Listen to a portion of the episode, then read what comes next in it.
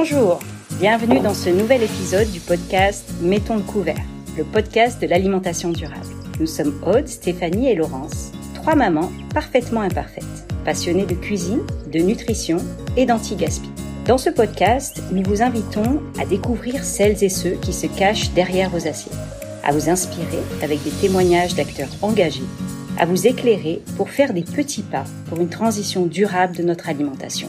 Mais surtout, nous espérons que vous passerez un bon moment. Aujourd'hui, nous allons faire écho à un mot qui revient à nos lèvres presque chaque jour, le prix de nos aliments. Il fait la une des médias. L'alimentation coûte plus cher. Les matières premières sont menacées par le climat, par la crise en Ukraine, par les échanges commerciaux, par la compétition. Le prix, l'accessibilité à la nourriture sont des sujets qui touchent notre manière de manger, et par là même notre santé et celle de notre planète. Payons-nous trop cher notre nourriture ou pas assez? Quel est le prix juste pour nous, pour la planète? Chaque jour, nous votons avec notre porte-monnaie en choisissant ce que nous mangeons. Alors on peut se demander, quelle est l'équation qui régit le prix de l'étiquette de nos aliments? Est-ce uniquement le coût des matières premières, la chaîne alimentaire, les acteurs de celle-ci, ou encore l'économie globale, le climat? Pour répondre à ces questions, nous avons le grand plaisir de recevoir aujourd'hui à notre tablé Christian Chouat, directeur du Centre de nutrition intégrative à l'EPFL et membre du comité exécutif de la Swiss Food Nutrition Valley à Lausanne. Bonjour Christian. Bonjour. Christian, quand nous nous sommes rencontrés pour préparer euh, cet entretien, tu m'as dit que si une crise alimentaire sans précédent arrivait, tu voulais être sur le perron de ta porte et proposer des solutions concrètes appuyé par des données scientifiques. D'où est née cette volonté d'agir pour demain? Je pense que ça commence par une prise de conscience. J'ai travaillé dans l'agroalimentaire toute ma vie, mais plutôt du monde du côté des, euh, des multinationales.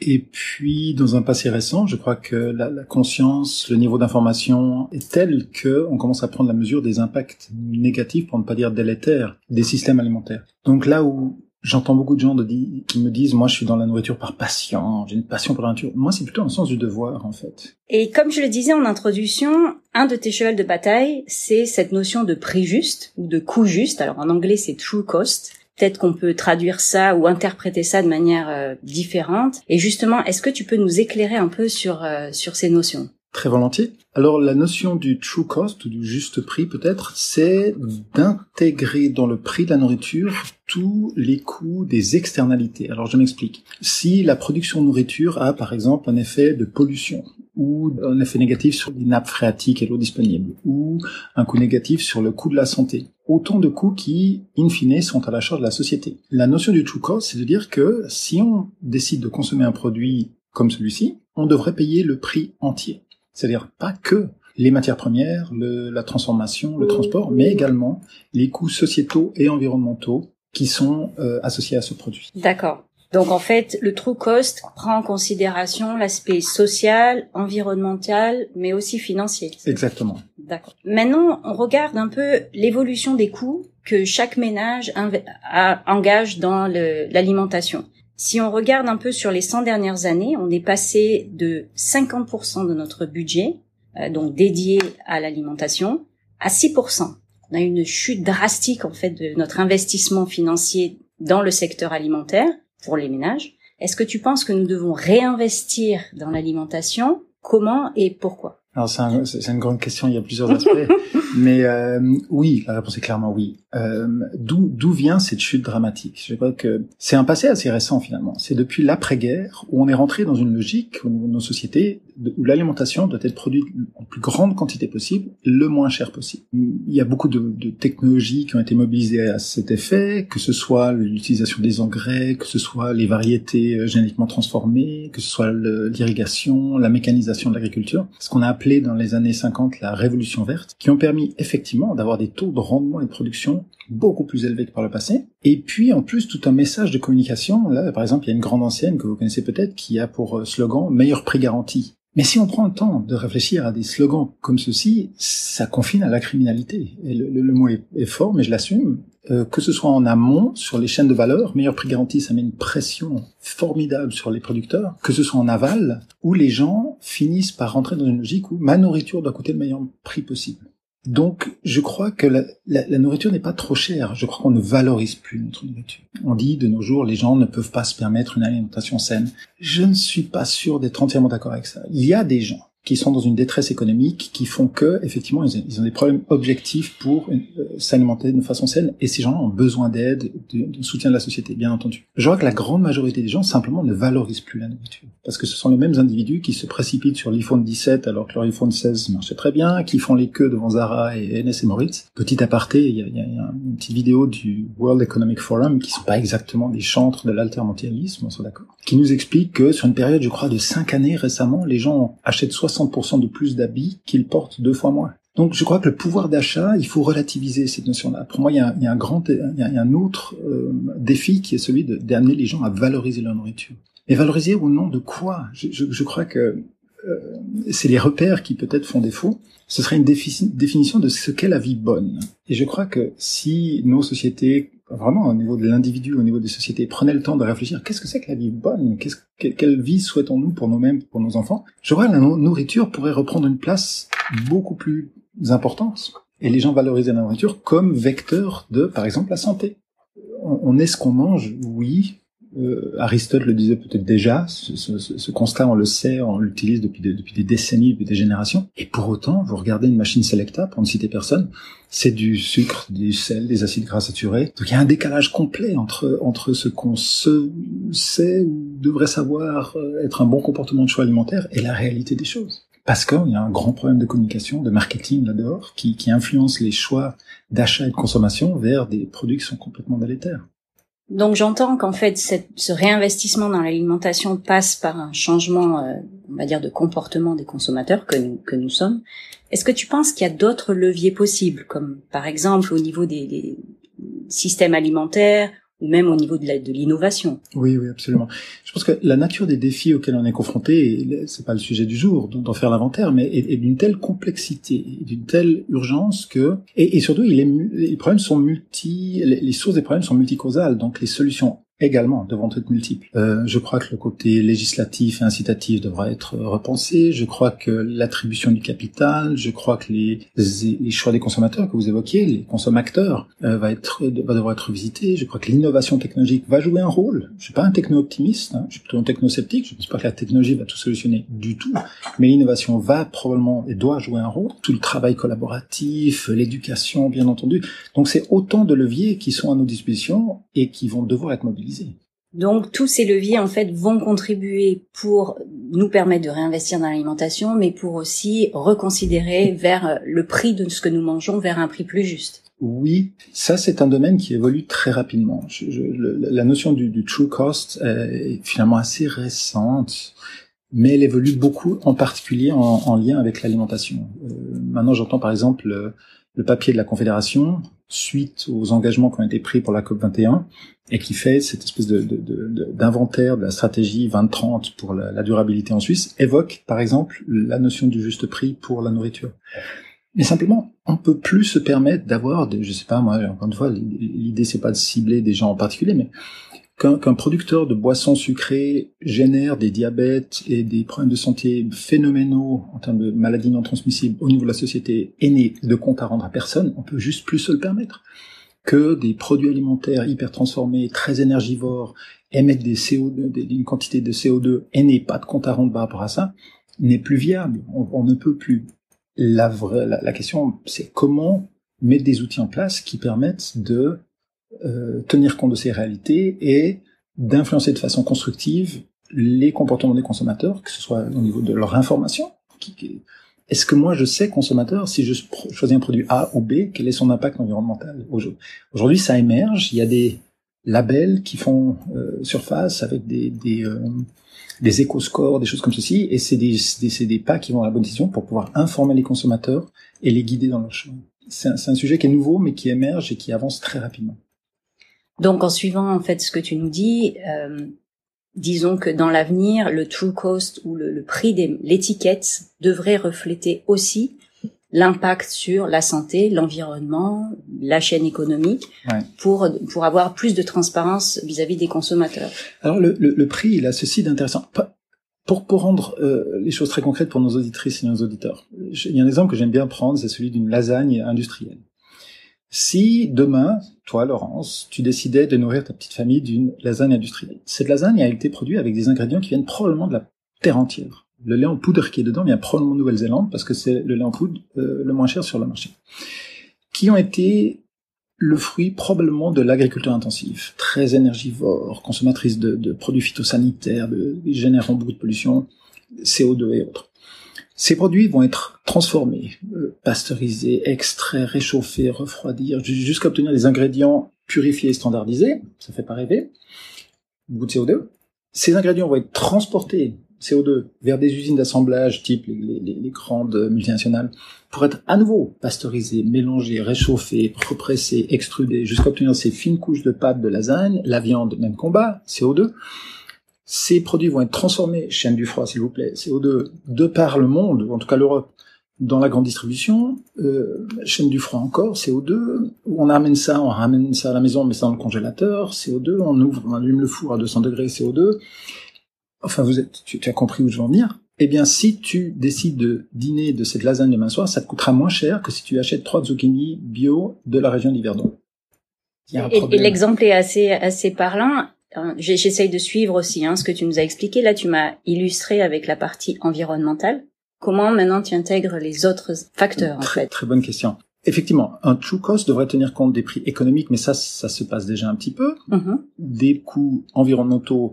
Et ça, par exemple, les, les cycles de vie, l'analyse des cycles de vie sont une science qui est bien élaborée, qui est robuste, qui, qui est reconnue. Et il suffit, je mets ça entre guillemets, de mettre un prix à la tonne de CO2 et on arrive à monétiser l'impact environnemental d'un produit. Donc ça, c'est ça, c'est possible. C'est pas simple, mais c'est possible. Euh, je sais que par exemple Nestlé, qui distribue maintenant la marque Starbucks dans certains produits, ils ont dû, je crois, pour Starbucks, faire une quinzaine, une vingtaine de de de, de, calculs, d'analyse de, cycle de vie de ces produits et de, de charge CO2, parce que suivant comment on consomme notre café, à la maison ou euh, en extérieur, dans une grande tasse, une petite tasse, euh, à froid, à chaud, etc c'est une charge environnementale très différente. Donc c'est complexe, c'est mhm. complexe, mais la science est là, on sait le faire. Pour la santé, c'est beaucoup plus émergent.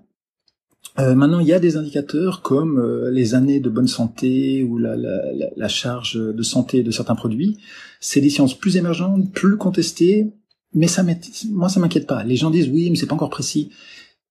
Je, je pense qu'il faut là prendre une perspective historique, de se dire que ces types, ce type de mesures commencent toujours de façon un petit peu naïve, un petit peu euh, euh, simpliste peut-être, mais à l'usage, elles gagnent en robustesse, en fiabilité. Si déjà aujourd'hui, d'un point de vue directionnel, ces mesures sont représentatives, elles valent la peine d'être utilisées. Donc euh, c'est l'approche de certains projets qui sont encore au niveau académique, c'est d'arriver à monétiser des paramètres tels que le coût de la santé mm-hmm. pour l'individu, pour la société. Mm-hmm. Il y a encore d'autres aspects qui sont encore moins développés, par exemple la question de l'égalité des genres, la question de l'inclusivité, la question de, de l'éthique et des choses comme ceci. Mais de nouveau, si on applique un petit Pareto et on se dit, on arrive déjà à quantifier euh, les 20% des coûts qui ont 80% de l'impact, ça permet déjà de développer des guides à la décision pour les choix alimentaires, pour les investissements de l'industrie, etc., qui valent la peine d'être considérés. Donc c'est vraiment le combat du true cost, c'est d'arriver à factoriser dans le prix consommateur l'ensemble des coûts. À ce stade, je vais juste faire un petit commentaire. L'idée, c'est pas que tout d'un coup, si on factorise tous ces coûts, le panier de ménage moyen suisse augmente de 40%. Politiquement, ce serait un suicide. Il y a personne qui soutiendrait une initiative pareille et les consommateurs se rebelleraient. Parce qu'il faut un accompagnement, il faut, une volonté d'aller dans ce sens. On a des projets, par exemple, qui visent deux choses. D'une part, à mesurer le true cost, donc vraiment à monétiser quel devrait être le prix, et de trouver des mécanismes de compensation. Si je reprends l'exemple de ma petite lasagne et de mes zucchini bio, si la lasagne coûte, je sais pas moi, 3 euh, francs avec les 3 zucchini bio coûte 5 francs, trouver un mécanisme de compensation qui permet d'inverser la chose. Que demain, les zucchini bio soient 3 francs et la lasagne 5 francs. De sorte la dépense moyenne de la nourriture euh, des foyers resterait approximativement la même, mais il y aurait un véritable incitatif pour aller vers les solutions les moins impactantes, que ce soit pour la santé, que ce soit pour l'environnement. À terme, on doit payer plus cher de la nourriture. Vous savez, moi, il y a un truc qui m'agace, c'est c'est l'incohérence de certaines personnes euh, qui vont acheter leur jambon à 1 franc 50 le kilo. Ils disent oh mais ils mettent de l'eau dans mon jambon. Ben ouais, meilleur prix garanti. T'espérais quoi? Mais t'espérais quoi? Et, et, cette forme de naïveté, je, on peut plus la permettre. Je, crois qu'il y a vraiment un travail de, conscientisation et de, choix de la part des consommateurs de dire quel, quel prix accordez-vous à votre santé? Et encore une fois, donc cette conscientisation, elle, peut être faite par, euh, l'éducation, par aussi, euh, on va dire, le système qui se met en place pour l'accompagner. Dans ce que tu me dis, il y a des initiatives qui sont qui commencent à être euh, considérées pour vraiment se pencher sur cette notion de true cost. Est-ce que tu vois ces initiatives comme encore quelque chose de local? Donc euh, certains pays commencent à s'y intéresser. Est-ce que c'est bien ou est-ce que finalement ces initiatives devraient être vraiment plus globales parce que tout est interconnecté? Ce que tu l'exemple de tes lasagnes, ce qu'on achète aujourd'hui en Suisse, en fait, va impacter l'économie peut-être de l'Australie ou de la Nouvelle-Zélande euh, et, d'autres pays aussi. Donc, comment on peut arriver petit à petit, en fait, à insuffler en fait cette notion ou ces notions de, de true cost globalement? Absolument. Le, le, le, le mot sous-jacent dans ce que tu dis, c'est le mot de, systémique. Il faudrait avoir une approche systémique. Malheureusement, il n'y a pas de président du monde qui, qui sont en mesure, le gouvernement du monde, qui sont en mesure d'imposer cette logique-là. L'alternative qui nous reste, c'est de faire la démonstration des solutions possibles, et je pense que la Suisse, on y reviendra certainement, a une possibilité et donc un devoir d'exemplarité, de faire la démonstration que des solutions existent. Pourquoi la Suisse? Parce que on est un pays riche, il y a des compétences académiques, d'innovation, on a une assise industrielle de production de nourriture, on a tous les acteurs qui seraient, qui seront nécessaires autour de la table, présents en Suisse. C'est un peu l'esprit de la Swiss Food and Nutrition Valley du reste. C'est d'arriver à mobiliser l'ensemble des acteurs distincts et complémentaires pour ce type d'initiative et les amener à trouver des solutions. On commence par la Suisse, on fait la démonstration et après ça fait tâche d'huile. Je crois que c'est une approche pragmatique, réaliste, euh, qui me semble tout à fait viable et nécessaire, qui fait ses, qui a fait ses preuves par ailleurs. On, on sait qu'une fois qu'une idée est prête, elle apparaît partout. Effectivement, le, le, true cost, il apparaît en Suisse, il apparaît partout en Europe et dans d'autres pays du monde. C'est ces engrenages qui font défaut pour la mise en application de la chose aujourd'hui. Le concept abstrait, conceptuel, les gens l'acceptent, y adhèrent, c'est comment concrètement ça se met en place ces choses. C'est des mécanismes qui sont complexes. L'exemple que je trouvais, que, que je citais tout à l'heure, d'arriver à une situation où, euh, où les zucchini deviennent moins chers que, la, la lasagne hyper transformée. Il y a des mécanismes de, de, récolte de fonds, de, mettre ces fonds à disposition, je sais pas quoi, d'initiatives euh, d'innovation durable. Il y a tout un mécanisme à penser, il y a tout un cadre législatif incitatif à adapter en conséquence. Mais de nouveau, la Suisse a une taille qui rend les choses possibles. L'Union européenne, c'est beaucoup plus complexe, il y a beaucoup plus de chefs mhm. autour de, de, mhm. de, la marmite. Euh, le monde, c'est encore plus complexe. Donc la Suisse, elle a cette possibilité d'être, euh, de faire cette démonstration, d'être un démonstrateur. Espérons que ça va, ça, ça, va, ça va se déployer dans, dans, les, dans les années futures. Mais si, si je peux faire part de mon optimisme, mais, mais, mais, mais euh, maté d'un petit peu de, de, de réalisme, quand les gens me disent mais tu sais Christian les gens les gens vont pas changer leurs habitudes de consommation ou euh, l'industrie va pas changer ses pratiques je me dis oui. Oui ils vont les changer. Parce que mère nature va nous y contraindre. La question c'est quand? Et plus on attend pour prendre les mesures salutaires ou nécessaires, plus on va infliger de souffrances inutiles à nous-mêmes, à nos enfants, aux animaux, à la planète, que sais-je, le mot-clé étant inutile. Mm. Mais oui, ça se passera on sait qu'on va dans le mur, on sait qu'on a, euh, par rapport aux limites planétaires, on, est, du mauvais côté de la ligne. Donc oui, ça va changer. La question est quand et comment. Et plus on est dans, l'anticipation et la préparation, moins ce sera douloureux. Après, l'humanité a pas fait la preuve de son grande sagesse à ce jour. Mais euh, le, le temps travaille malheureusement pour ce genre d'idées. Malheureusement parce que ça va se matérialiser par des crises. On avait le réchauffement climatique avec la pression sur les systèmes alimentaires, les, taux de rendement qui descendent, le Mato Grosso par exemple, qui disent que d'ici quelques années, il y aura, il y aura 20% de moins de productivité du fait de la chaleur. Après, il y a eu le Covid qui a mis en exergue la, vulnérabilité de, nos systèmes alimentaires. Vous vous souvenez du petit bateau qui s'était coincé dans le canal de Suez, ça a bloqué la planète euh, instantanément. Maintenant, on a la guerre en Ukraine avec, euh, avec les, prix de nourriture et qui fait que nous, Suisses, c'est encore très abstrait. Mais il y a certains pays où ils n'ont plus accès à certaines nourritures de base. Euh, donc euh, oui, ça va changer. Et on partage un peu ton, ton optimisme hein, avec avec mettons le couvert. On a on a pour ambition en fait d'éduquer ou de d'éveiller en fait les consciences sur l'impact de notre alimentation, sur notre santé, sur l'environnement, sur la planète. Donc si j'entends, tu penses que euh, l'évolution vers une alimentation durable qui peut se faire par chacun avec des petits pas, peut-être par la société aussi en prenant en considération un système plus global, peut nous amener vers un prix plus juste de nos aliments. J'en suis convaincu. Je ne pense pas qu'il y ait une alternative possible. Merci Christian pour cette euh, première partie et qui termine par une note optimiste. Merci Christian, merci Laurence. Je suis Stéphanie. À mon tour de prendre le micro pour la deuxième partie de cette interview. Donc, après avoir débattu sur les théories, nous te proposons de nous tourner vers la pratique. Car à présent, cher auditeur, tu le sais, nous avons à cœur dans ce podcast d'inspirer et de donner des outils pour t'aider à voir ton assiette différemment, mais aussi à la remplir de façon consciente. Christian, depuis que tu chemines sur cette idée du prix juste, hein, Qu'est-ce que toi, personnellement, tu as mis en place dans ta manière de consommer? Il y, a, il y, a, deux aspects à ta question. Qu'est-ce que j'ai mis en place dans ton consommation bah, Dès l'instant où personne me demande de payer le prix juste, j'essaie d'être guidé par la conscience qu'il y a derrière les choses. Je prends un exemple le plus évident qui soit, c'est la viande. Tu sais peut-être que la viande, certaines viandes, c'est un désastre écologique. Oui. Euh, c'est une façon hautement inefficace de, de, de, produire des protéines. La protéine étant la brique constitutive du vivant, donc on a besoin de protéines. Ça, c'est un grand enjeu. Mais consommer par la protéine animale, c'est un désastre écologique. C'est 40 à 50 fois plus de CO2 qu'un équivalent de, de protéines euh, végétales. Et en Suisse, on consomme, tu le savais peut-être, trois fois trop de viande par rapport aux recommandations d'une part du GIEC, euh, d'autre part de l'Office fédéral de la santé. On est en Suisse à, à peu près à 45 kilos par personne par année. La recommandation pour des questions environnementales et de santé publique, ce serait 15 kilos. Donc, par exemple, je me constate consommant de moins en moins de viande.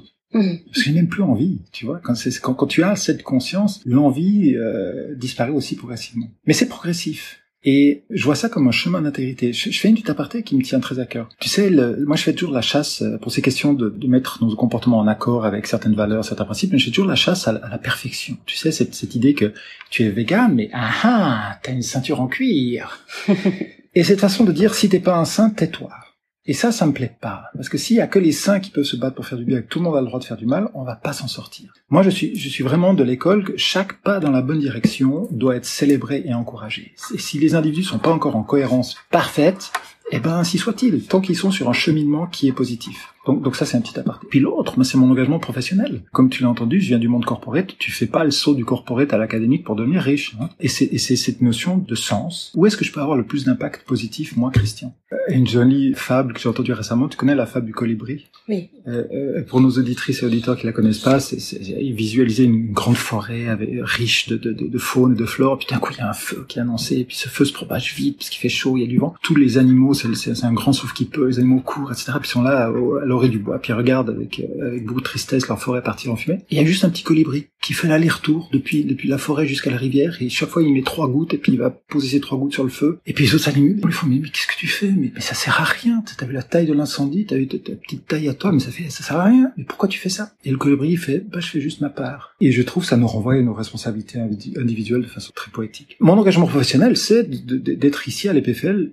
au niveau du Food Center, c'est d'avoir été partie prenante à la création de la Food Valley, avec cette ambition sous-jacente de comment maximiser l'impact positif de l'école ou de la Suisse, de l'écosystème suisse, à la transformation des systèmes alimentaires vers des alternatives plus euh, responsables, plus respectueuses de la santé publique, de l'environnement, etc. En ce moment, mon engagement personnel. Après, concrètement, euh, ben, par rapport au Two Cost of Food, il y a un très beau projet qu'on a qu'on a mis en place. Quand je dis mis en place, c'est encore une phase préparatoire autour du Two Cost of Food, qui a deux volets. Un, la mesure, c'est-à-dire vraiment prendre acte, quel, est, quel, sera le panier représentatif de la consommation d'un ménage suisse, quantifier, et c'est complexe, le true cost de tous ces aliments-là, et, comme je l'évoquais tout à l'heure, développer un mécanisme de compensation qui permette de, tout en gardant le prix moyen du panier de la de consommation helvétique, d'arriver à changer le prix relatif des choses pour un, comme incitatif aux, consommateurs pour faire les bons choix.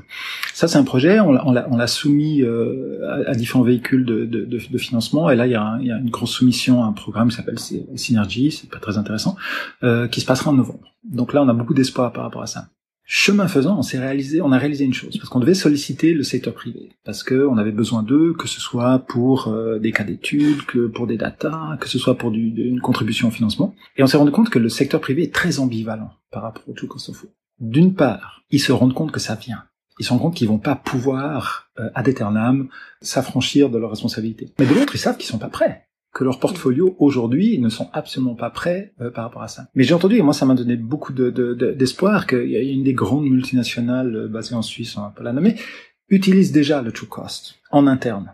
Pourquoi? Pour guider leurs décisions d'investissement en infrastructure. C'est-à-dire, s'ils veulent créer une nouvelle usine de biscuits ou de euh, produits pour, euh, pour les enfants, ils veulent s'assurer qu'ils n'aient pas à regretter ce choix un jour parce que les costs seraient passés par là et qu'il s'avère que c'était pas une bonne solution. Donc ils anticipent déjà ça. Le message que moi ça m'envoie, c'est que ils savent que ça vient.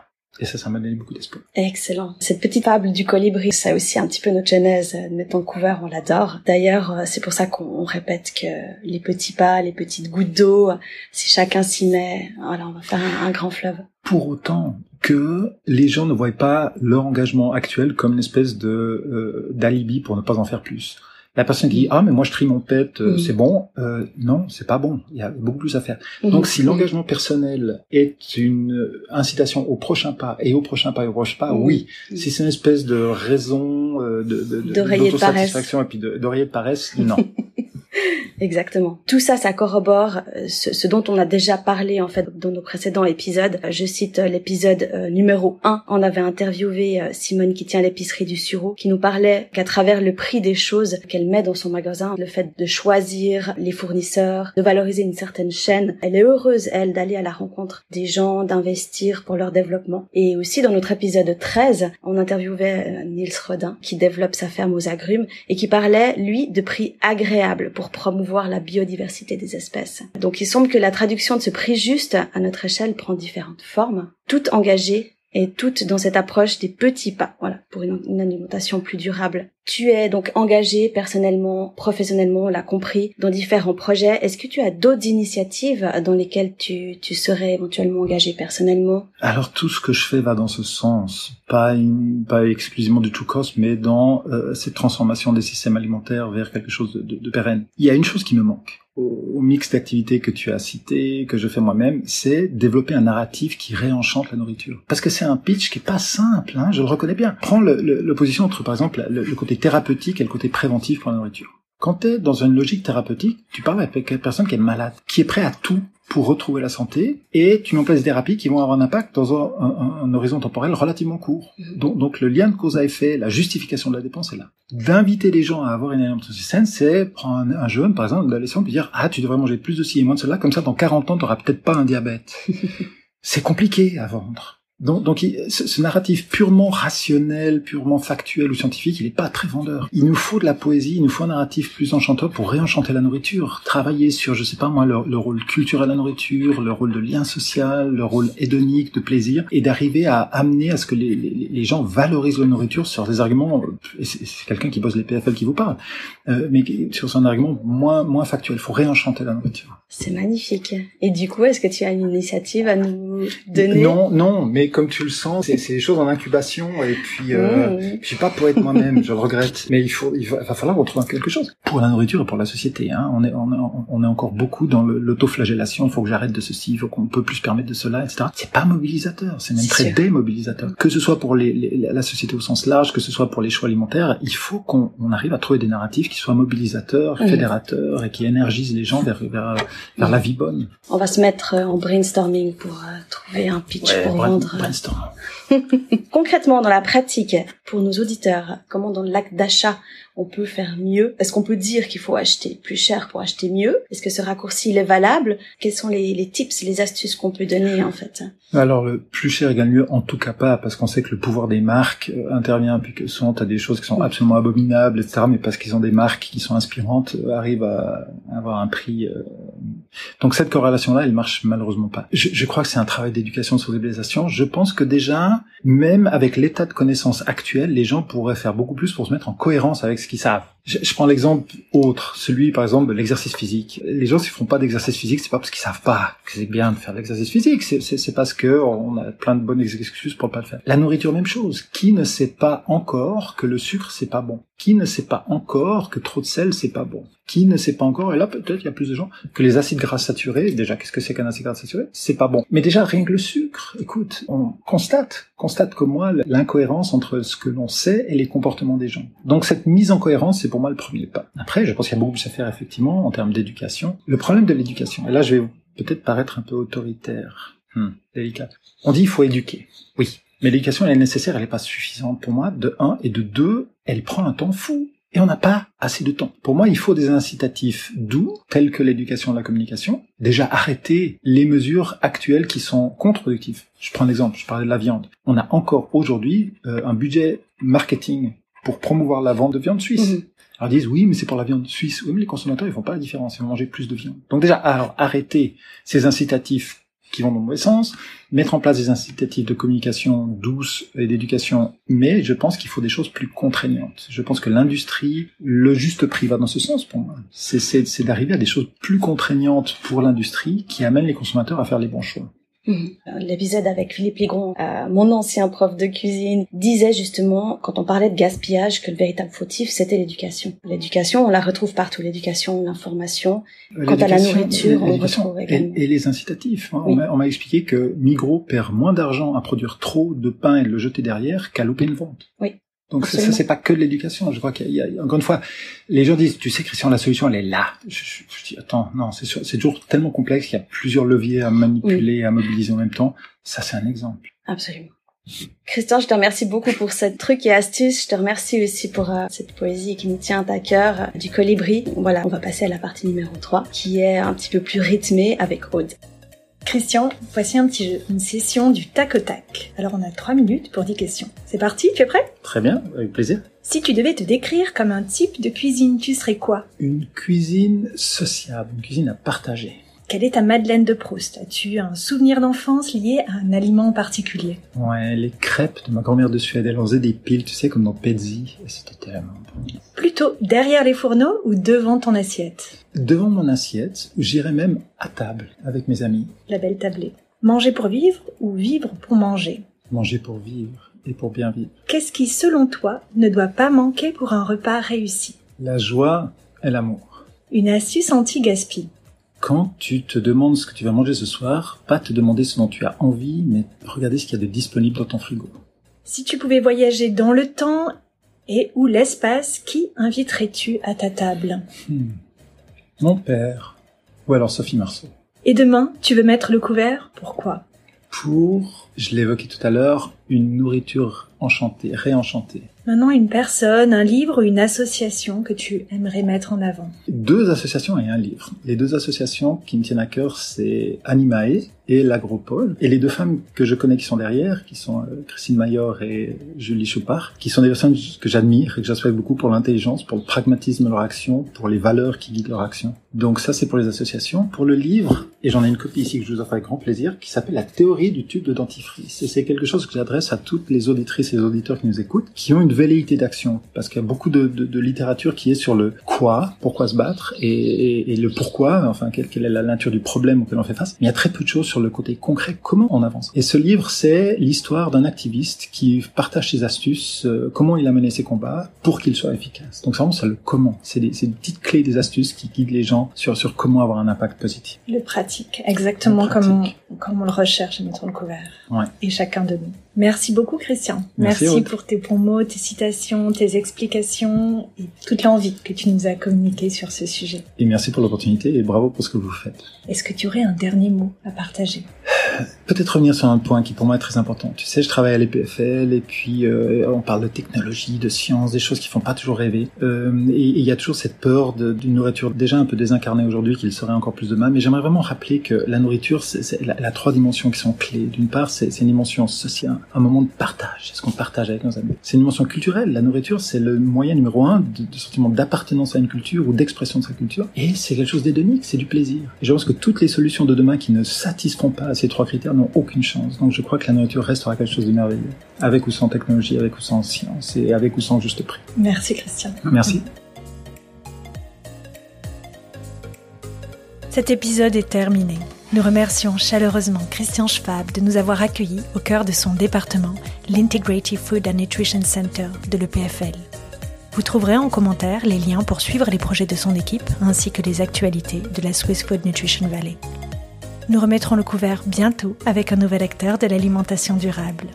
Si cet entretien t'a inspiré, nous t'encourageons à le partager autour de toi et à nous laisser une note 5 étoiles ou un commentaire sur nos plateformes Instagram, Facebook, LinkedIn et YouTube.